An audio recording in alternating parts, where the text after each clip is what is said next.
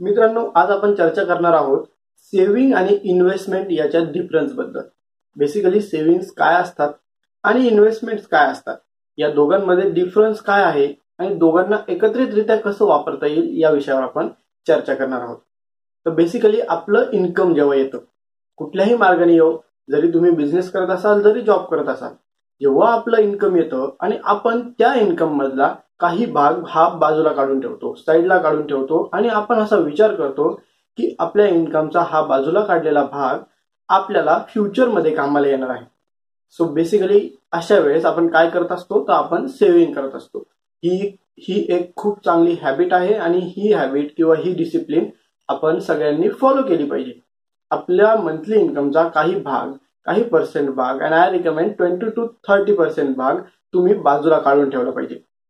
तो बाजूला काढून ठेवलेला भाग असणार आहे तुमची सेव्हिंग तर आता हे झालं सेव्हिंगबद्दल. आता बोलूयात इन्व्हेस्टमेंटबद्दल. तर इन्व्हेस्टमेंट काय असता? तुमची ही जी सेव्ह केलेला पार्ट आहे तुमच्या इन्कमचा हा जो सेव्ह केलेला पार्ट आहे तो उचलून आपल्याला डायरेक्ट करायचा आहे कुठेतरी अशा ठिकाणी की ते सेव्ह केलेले पैसे ग्रो होतील. बेसिकली ग्रो होतील म्हणजे काय? आपण म्हणतो की बँकमध्ये सुद्धा माझे पैसे ग्रो होत आहे.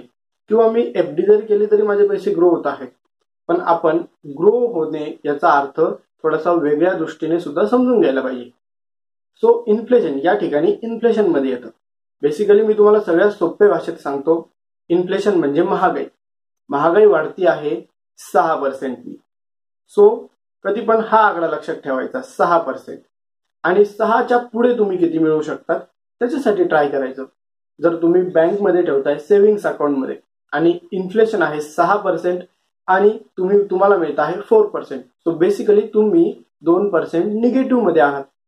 जर तुम्ही एफ डीला जाता आहात एफ डी करता आहात तर तुम्ही वन पर्सेंट पॉझिटिव्ह आहात. कारण की जर तुम्हाला सात टक्के मिळत आहे एफ डी मध्ये आणि सहा टक्के महागाई वाढते तर लॉंग टर्ममध्ये तुमची खर्च करण्याची कॅपॅसिटी तुमच्या सेव्हिंग्सनी किंवा तुम्ही तुम्ही ज्याला इन्व्हेस्टमेंट म्हणताय अशा एफ डीनी एक टक्क्याने वाढणार आहे. पण इथे एक आपल्याला ऍडव्हान्टेज सुद्धा असतो की तुमचा अमाऊंट हा सेफ सेफ राहतो. म्हणून मी असं बिलकुल म्हणत नाही की तुम्ही एफ डी मध्ये इन्व्हेस्ट करूच नका पण काही पर्सेंट याच्यात डिस्ट्रीब्यूट केलं पाहिजे. काही पर्सेंट एफमध्ये काही पर्सेंट इतर गोष्टींमध्ये की तुमचा अमाऊंट जिथे हा सेवन पर्सेंटपेक्षा सुद्धा ग्रो होईल. म्हणजे कुठेतरी तुम्ही कायजान वापरली पाहिजे. जसं आपण आधी बोललेलो आहे की तुम्ही ग्रो सुद्धा झाले पाहिजे आणि तुम्ही सस्टेन सुद्धा झाले पाहिजे. सो बेसिकली तुम्ही तुमचा सेव्ह केलेला पार्ट हा कुठल्या तरी इन्स्ट्रुमेंटमध्ये ठेवणार की जिथे तुम्हाला इन्फ्लेशनपेक्षा जास्ती रेट ऑफ रिटर्न मिळणार आहे.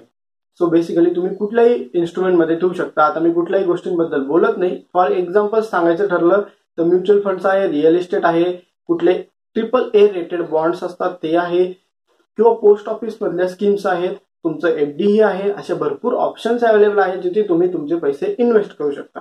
बेसिकली आपल्याला एक डिसिप्लिन लावायची आहे की सेव्ह केलेले पैसे आपण इन्व्हेस्ट केले पाहिजे. सो डिफरन्स काय होता? तुम्ही तुमच्या इन्कम मधून काही अमाऊंट बाजूला काढला फ्युचरसाठी तो झाला तुमचा सेव्हिंग आणि ती सेव्ह केलेली अमाऊंट डायरेक्ट केली सो दॅट ती अमाऊंट ग्रो होणार आहे. ही झाली तुमची इन्व्हेस्टमेंट आता आपल्याला काय करायचं आहे?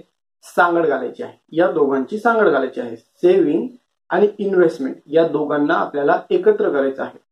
कसं करणार? सेव्ह केलेला पैसा आपण इन्व्हेस्ट करायचा. सो बेसिकली आपल्याला इथे डिसिप्लिन काय लावायची आहे? हा व्हिडिओ करण्याचा किंवा हे जे तुम्ही ऐकता आहे हा एपिसोड याच्या मागचा माझा हेतू काय आहे? की तुम्ही स्वतःला सर्वात आधी सेव्ह करण्याची सवय लावली पाहिजे. तुमच्या इन्कम मधून तुमचं वय जरी कमी असेल तुम्ही आत्ताच अर्निंग जरी चालू केली असेल किंवा तुम्ही बऱ्याच दिवसापासून जरी अर्निंग चालू केली असेल तर तुमच्या इन्कम मधून कितीतरी percent let's take an example तुम्ही ट्वेंटी टू थर्टी पर्सेंट तुम्ही बाजूला काढले पाहिजे. आणि ते बाजूला काढलेली अमाऊंट तुम्ही इन्व्हेस्ट केली पाहिजे सो दॅट ते पैसे किंवा ती अमाऊंट ग्रो होईल. सो या दोघी गोष्टींचा सांगड घातल्यानंतर आपल्याला काय फायदा होईल? की आपल्याला सेव्हिंगची एक डिसिप्लिन लागेल. आणि एकदा सेव्हिंगची डिसिप्लिन लागली की आपल्याला ते फ्युचरमध्ये यूज होणार ही गॅरंटी राहते. तुम्ही तुमच्या अमाऊंट पगारातून किती टक्के अमाऊंट सेव्ह करता हे मला खाली कमेंट करून कळवा. धन्यवाद मित्रांनो. जय हिंद.